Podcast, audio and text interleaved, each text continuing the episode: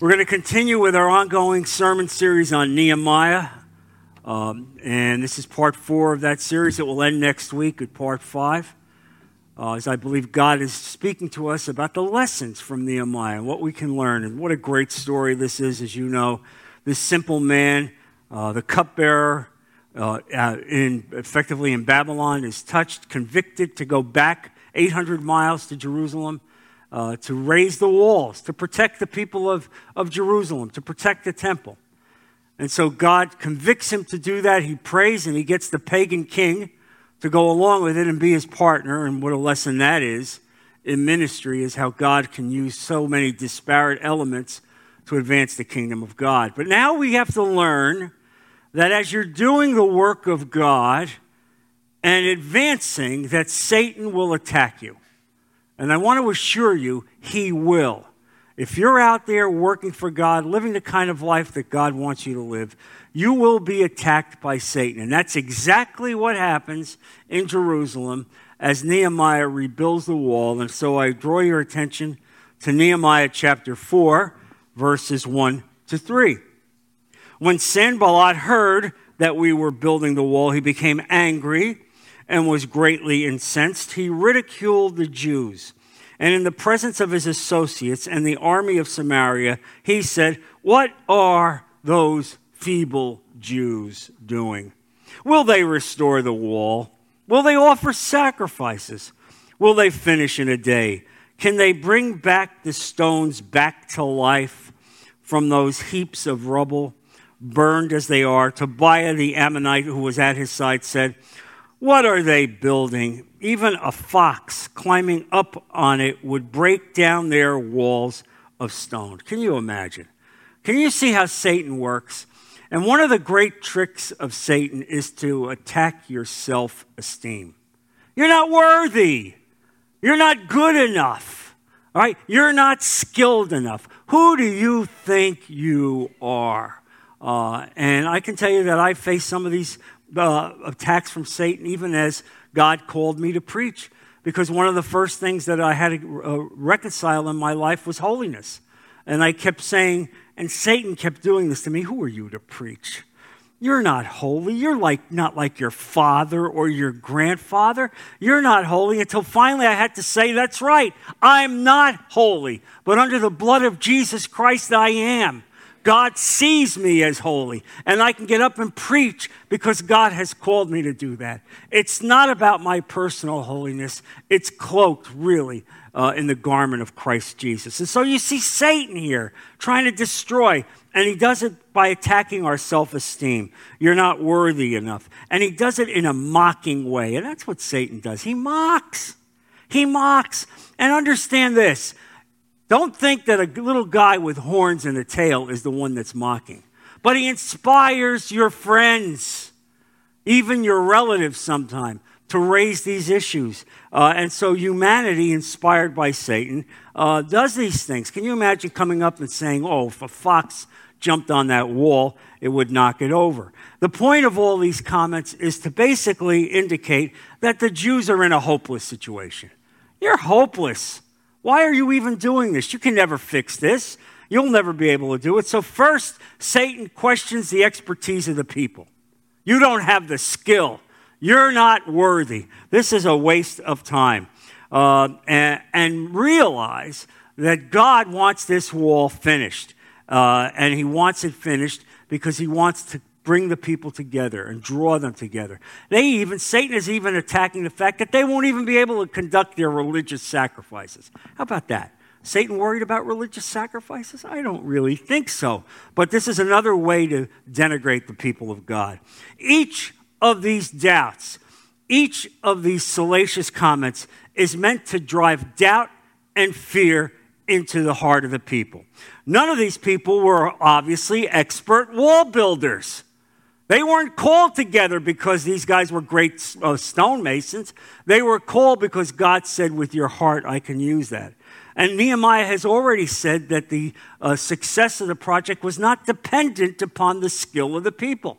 The, the, the success of the project was dependent upon their heart and their commitment to God. Uh, and so here's the point in the economy of God, and remember this, God did not expect them to build the world's strongest wall, but He expected them to become the most godly people. Amen, church? And that's the nature of what God calls you today in ministry.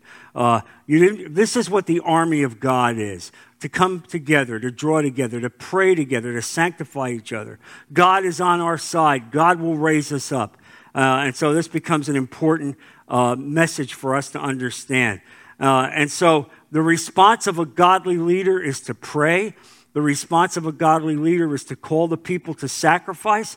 Uh, and so uh, you see here Nehemiah coming together, and now in the face of these satanic attacks, uh, you see Nehemiah making this impressive prayer in Nehemiah 4, verse 4. Uh, and there he says, Hear us, O our God, for we are despised. Turn their insults back on their own heads. Give them over as plunder in a land of captivity. I really like this prayer. This would really be the national prayer if you came out of the New York, New Jersey uh, area, right, Tim? You understand? This is, Lord, destroy them. Give it back to them. Let them feel your pain. Now, theologically, you see, there is a term for this prayer. So, this is something you'll learn today, and if you're ever in jeopardy, I hope you can use it. Uh, and effectively, it's called an impre- imprecatory prayer. Imprecatory prayer, meaning asking God to deliver judgment against the enemies of God. Now, don't go praying this prayer if you got a little dispute with your neighbor. You understand? Don't be calling down the judgment of God uh, on your neighbor. You want to pray that your neighbor comes to salvation. And that's the general nature of how we pray, all right? But when you are seeing the enemies of God coalescing and attacking the work of God, this is really an appropriate prayer. Uh, and nobody did this better than David, uh, who has a number of imprecatory prayers in the Psalms. Uh, and most often used phrases like, quote, may their path be dark and slippery with the angel of the Lord pursuing them. Or here's another one that I like. Oh God, break their teeth in their mouths. this is David in the very lineage of Jesus Christ. And so you recognize this was at a time when he was being pursued by Saul to be destroyed. And so we understand that there comes a time when you see the enemies of God coalescing against God Himself. Uh, and so here, Nehemiah prays to the Lord for justice in the face of the enemy. He calls for the Lord to enact vengeance upon these people because he recognized we can only fight so much within our own power. Uh, and so when the enemy begins to uh, discourage us, that's when we lose the fight. Uh, and Paul taught on this very issue in Romans 12, verse 19. And there he said, Do not take revenge, my dear friends, but leave room for God's wrath. For it is written, It is mine to avenge. I will repay, says the Lord. This is an important lesson for all of us to learn. We don't seek revenge, we don't have to make the attack ourselves. God will do it. And I want to share a personal testimony in my life as how I personally have experienced uh, in my professional life, uh, what I would call the satanic attacks. You know, uh, by the time I was 40 years old, God had given me the grace to build a very successful law firm that I started by myself, and I had a number of lawyers that I brought on staff. And we had specialized in representing Fortune 500. We had a number of Fortune 500 clients. At one time, at the same time, I was representing General Motors and Ford uh, in court cases. These were all court cases. And so business was coming in from all over the country. I had been licensed in three states New York, New Jersey, and Pennsylvania, regularly traveled that circuit in court, and yes, even tried cases outside. And so in 1990, it came upon a period of time in my life where I had three big cases, gigantic, multi million dollar cases. Uh, one of them was General Motors. Uh, one of them was the Stroh's Brewery in Allentown, Pennsylvania, and the other one was the Brockway, Brockway Glass Plant in Freehold. Multi, multi million dollar cases, major cases, and I'm, I'm giving everything that I have to trying these cases. And remember, at the same time, I'm still the church organist. All right? I want you to understand something. So I'm, I'm committing myself to God yet I'm still the church organist. Uh, and so, you know, I'm working 14, 16 hours a day in, in trial. And so, just to give you an example of this, in the Pennsylvania case, after about eight days of trial, the judge's law clerk was an older man, came out and said to me, uh, and these cases go on for weeks. He said to me, Mr. Grippa, is your father still alive? I said, and I was 40. I said, Yes, my, my father is still alive. He said, He must be very proud of you. I'm thinking, this is good. This case is going great. This is a winner. And you see, you begin to get puffed up in yourself. And then the verdict came out, and not only did I lose, but the, uh, the tax burden was increased. I was hired to lower the taxes. It was increased. It was such a, a monumental decision that it was on the radio. All right? I'm getting calls from people who heard it on the radio before I even knew what had happened. And I want you to understand that followed shortly on the heels of the General Motors case, where again I lost. And again, the judge increased the taxes. All right. And on Brockway Glass, uh, same thing. Three major losses in a period of time within probably 18 months. Uh, and I can tell you that Satan had me down big time. Was this the end of my professional life, Lord? Am I being destroyed here? And I'm coming and asking God, Lord, what is it that I need to do? And all I could do was, Lord, I can't do this myself. I need you to lift me up uh, because I was being ridiculed. There were judges who called me into their chambers and said, by the way, the word on you now is if clients want their taxes to be increased, they need to hire you. How do you like that? Do you see how Satan uses people? Even though I had been at the very top of the professional food chain. All right? But when people see a chance to get you and destroy you and to pull you down, that's what Satan wants. And so I just committed myself to God. I said, Lord, you intervene. And in all three cases, I took all three cases up to the Supreme Courts.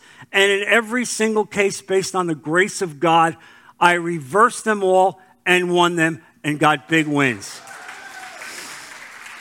And that was the hand of God.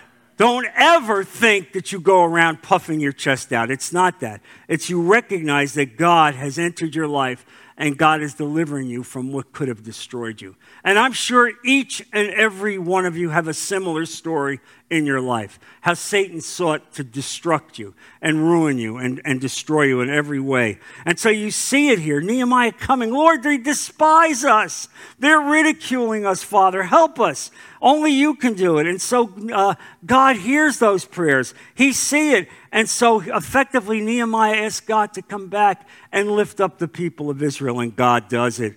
Uh, he, effectively, he's saying, let their sin be brought back on their head. And as I've studied this and prayed about it, I realize that that prayer is really the Word of God. You see, God is articulating His promise through the mouth of Nehemiah. He is prophetically putting His promise into Nehemiah's mouth. Let their sin be called back upon their own head. And so now, if we look at Nehemiah uh, 4, verse 6, we read as follows So we rebuilt the wall till all of it reached half its height, for the people worked with all their heart. And so now the wall has reached half of its intended height. Uh, and you would think, well, you know what? Now the enemies are going to give up because they can see the wall's halfway up. No, no, that's not how Satan works, you see. Satan says, wait a minute, wait a minute. We mocked them, uh, we ridiculed them, they wouldn't stop. Well, now, you know what? Now it's time for action. Now we're going to physically enter their realm and we're going to physically destroy this, this wall uh, and, and see that the work stops. And so in verses 7 to 9 there, we read, But when Sanballat, Tobiah, the Arabs, the Ammonites, and the people of Ashdod heard that the repairs to Jerusalem's wall had gone ahead and the gaps were being closed, they were very angry they all plotted together to come and fight against Jerusalem and to stir up trouble against it. But we prayed to our God and posted a guard day and night to meet this threat. What I love here is the fact that they prayed to God, but they still posted a guard. Do you understand? We pray, Lord, help us, lift us up, inform us. And yet God says, I'm going to do that, but I gave you certain levels of intelligence. I gave you certain levels of skill. Use what I gave you physically to fight Satan, even as I will protect you and enter your world. And so Nehemiah does not record what happens here, but we know from uh, other readings written by the historian Josephus that a major battle took place. And many Jews were killed in that battle. Now, let me ask you a rhetorical question. Why would God allow Nehemiah to go back to rebuild this wall and then allow this attack to take place and have many Jews who are involved in this effort be killed? Why would God do that? How could God allow that? Well, you know, we never know the mind of God, but we can discern certain things. Uh, and and I believe that, I, that there's several reasons why God would allow this to take place. First, the people are given a first hand lesson about obedience, a first hand lesson about why they needed the wall, a first hand lesson about what security means, a first hand lesson about what prayer means and sanctification means, a first hand lesson about what the attacks of Satan are. Because you know what? Unless you have the dark days, you don't appreciate the bright days. Amen, church? You understand this? The only way we can gauge what God is doing us for us is when we see what happens when He takes the hedge down, the protective hedge down in our lives. And so this becomes an important thing to understand. Secondly, the Lord has already established the chronological timeline for the second coming of Jesus Christ. He did that in Daniel in chapter 9 where we're told about the 173,000 days. And so God knew that that wall had to be rebuilt and finished at a certain time because the eternal clock would start. And when the eternal clock started, it would continue until Jesus walked into Jerusalem on that Palm Sunday. And then we know that it would continue as the temple was destroyed. And it would be continual. It would continue until the tribulation period, the last seven years, and the Antichrist comes. And then it would continue until Jesus Christ would come back and retake this world once and for all. All of that would start at the completion of the wall. And so it's important there that you understand that. So these very important reasons why this wall had to be built. Now, there would be a long history of attacks on Jerusalem. Very much so. And this is even described by Jesus uh, in Luke chapter 21, verses 23 to 24. Quote, how, this is Jesus, how dreadful it will be in those days for pregnant women and nursing mothers. There will be great distress in the land and wrath against this people. They will fall by the sword and will be taken as prisoner to all the nations. Jerusalem will be trampled on by the Gentiles until the time of the Gentiles are fulfilled. And the fulfilling of the time of the Gentiles is the second coming of Jesus. The times of the Gentiles is that time between the first attack of Nebuchadnezzar and the second coming of Christ at the conclusion of the tribulation period. Only at Christ's return, only at Christ's return will Jerusalem return to a period of peace. Now look at that prophecy and look what you see. Throughout history, Jerusalem has been under attack. Period after period after period. One of the things that I've read that's astonished me is the fact that when Jerusalem was destroyed in 70 AD, uh, that than, and more than a million Jews would be killed as the temple would be taken down so that one block would not stand upon the other, just as what Jesus prophesied. One million Jews died during that time. And the historians write that the blood in the city was ankle deep. Oh my. And so here's the point As Jesus is telling you there, he's giving you a prophecy talking about what's going to happen in the last days. And in the last days, Jerusalem will be under attack again, uh, and the Antichrist will be responsible. Uh, and people will flee. Jesus is warning them get out of the city, go to the hills. Uh, and it will be a dark period of time. Uh, but we're prepared for that because Jesus is coming back. Jesus is coming back. And guess what? At the end, we win. We win. And that's the important message to understand. We win. And so Nehemiah follows up the attack, this terrible attack where, where many Jews have been killed. Uh, and now everyone is praying together. Uh, there's a sanctification that's taking place here, even under this attack. And this is an excellent example to us of what happens when we're persecuted. And God understands that, that, that during times of persecution, we pray we pray. I have to say that. Uh, and I have to say that I want to thank the entire church for praying for my granddaughter.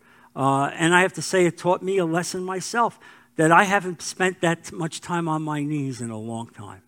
Uh, and, I, and really, I saw the power of God. And that's what God wants during dark times. He wants you to pray. That's the answer in your life. Get on your knees and pray, seek his face. And that's what Nehemiah is saying here. This is what they're doing. And it brings a greater dependence on God. And as we have a greater dependence on God, we are brought together and we are sanctified together as a people. Uh, what a wonderful example this is and how God expects us to live uh, as Christians. And so, this is how we follow the Lord in the face of adversity. And adversity is the byword that you will face in every day of your life as a Christian. You will always face adversity. You will always face attacks. It will never stop. I don't want you to think that. It will never stop. And so we can never uh, overestimate the power of prayer. Uh, there is a time to, to pray, and as simply also, there is a time to act on the will of God. And so Nehemiah has set up the workers to build the wall and at the same time uh, to protect the workers. He posts guards. Now, this is not an act of faithlessness, but it's an act of faith because we recognize that God has called us. He has called us to rebuild, He has called us to pray. Uh, but yet we have to protect, we have to be wary, we have to watch out. Uh, and so the lesson here really is that godly people depend on prayer combined with a willingness to act. Uh, and what I like here is the fact that they had a brick in one hand and a sword in the other. You understand? A brick as I'm physically relying and doing the work of God, and yet I have a sword. I have a sword uh, to defend myself. And the analogy today for you in your life is this the brick is the ministry that God has called you to do. The brick, and we all have those bricks. And the sword is the word of God. And so there it is the ministry combined with the Word of God as you rebuild the wall. And I told you as we study this that the allegory in our life is not just to look at this as, as a 2,000 year old story about rebuilding a physical wall, it's about rebuilding the walls of broken people. That's what this is about. Because all around you, there are people with broken walls. You have them in your family, you have them in your friends. You're surrounded by broken walls. Well, open your eyes. Do you see the broken walls? God's called you to be a part in rebuilding them. And so, as you lift people up and affirm them and pray, this is how God wants you to live. Uh, because these broken walls will cause destruction in the lives of so many people. Uh, and so we have to be burdened by this, just as Nehemiah was uh, in so, such an important way. Uh, and so, after the last attack, after the last attack, uh, the wall was built by men who held a brick in one hand and a sword in the other hand. And that is the way God expects all of us to do his work today a brick in one hand and a sword in the other. Uh, and Jesus said this in John 14, verse 16 I have ordained you that you should bear much fruit. I've ordained you that you should bear much fruit, and that fruit is the brick. That fruit is the ministry. That fruit is the gifts that God gave you, that He expects you to use to advance His kingdom in this world. Uh, and so The man, really, the man with the brick in one hand uh, and the word of God in the other, and a mind committed to work for God is the kind of man or woman that God will use in a powerful way, affecting so many people. So now, Nehemiah uh, verses 21 to 23, chapter 4 says as follows So we continued the work with half the men holding spears from the first light of dawn till the stars came out. At that time, I also said to the people, Have every man and his helper stay inside Jerusalem at night so that they can serve us as guards by night and as workers by day. Neither I nor my brothers nor my men nor the guards with me took off our clothes. Each had his weapon even when he went for water. I want you to see how committed these people are and how committed you need to be. These people guarded the wall, they worked all day. And then when they finished their work all day, they went and became guards. So that 24 hours a day, the work of God continued because the eternal time clock is ticking, ticking, ticking, and God wants it done. And so, so committed were they, they didn't take their clothes off. They just stayed and worked and worked and worked. And this has really impressed my heart so much as I say to God, Lord, am I working enough for you? Do you expect me to do more for you, Father? What, what bricks do you expect me to carry? And that's the message that you need to leave here with. That you need to be inspired and say, God, what additional bricks do I have to carry? Because clearly you see when people are sanctified and committed to his work, they join together and the wall gets done. It doesn't matter that they're going to be attacked. It doesn't matter that they're going to be mocked or ridiculed. God protects them. God lifts them up. And so you see this in such a, a mighty way. And so as we do this, I want to cite the verse in Ephesians that really speaks to my heart about this condition and about us today. And that says as follows, and that's Ephesians 6, uh, verse 11. Put on the full armor of God so that you can take your stand against the devil's schemes. Put on the full armor of God. Now, I can do a whole sermon, don't get scared. I'm not going to do it now. But uh, clearly, there's an entire sermon about putting on the entire armor of God. But briefly, so that you understand what it's about, it starts with the belt of truth, uh, and that is praying God's word in everything that you do. Have God speak to your heart. It's not about your will, it's about His will. And then you have the breastplate of righteousness. And that means be obedient to God. If He's called you, be obedient. And when you are obedient, you will be righteous. And then have the gospel of peace surround you. Look, it's His work, not you. It's His work, not yours. And so remember that even when you go and you advance the gospel, and Jesus said that if people don't accept you, shake the dust off your feet. Remember this. It's His work. If they're rejecting what you're saying, they're not rejecting you, they're rejecting Him. Let Him take care of it. Remember that. Wear the shield of faith. Set your faith in the character of God. That's your faith. That's your shield. This is how you ward off the attacks of Satan in every way through faith, through faith in God and our Lord Jesus, and put on the helmet of salvation. That means keep your mind on God. Recognize that the salvation of Jesus Christ is controlling every aspect of our lives. Put that helmet on as you go into this uh, spiritual battle and carry the sword of the Spirit the sword of the Spirit. What is the sword of the Spirit? It's the Word of God. Be in the Word of God. Read the Word of God. It's the roadmap for the rest of your life. You want a GPS? How to live your life? You want a GPS? How to get to heaven? He already gave it to you. It's called the Bible. Now read it and study it and fill your heart with it and keep on praying. Keep on praying. Father, use me. Father, Protect me. Father, deliver me from your enemies. And Father, help me to put the bricks that you want me to be. Help me, Lord, to, to repair the broken walls all around me, in my family, with my children, with my friends, in my community. Help me, God, to recognize that there are broken walls all around me, and you have called me to be a part of the church to lead this effort. Amen, church? Let's close in prayer. Heavenly Father, Lord Jesus, again, Father, I thank you for the great lessons of Nehemiah, how they inspire us, and how we see that this mighty man led these people even though they were ridiculed and mocked and despised and put down. You're not skilled enough. You're not holy enough. Who do you think you are? And Lord, we have all of these attacks, even today. And so I know I see it in my church. And so, Father, I ask you to inspire every one of us to stand up against these attacks, to use you, Father, as our faith and our shield, to say to Satan, we will not be stopped.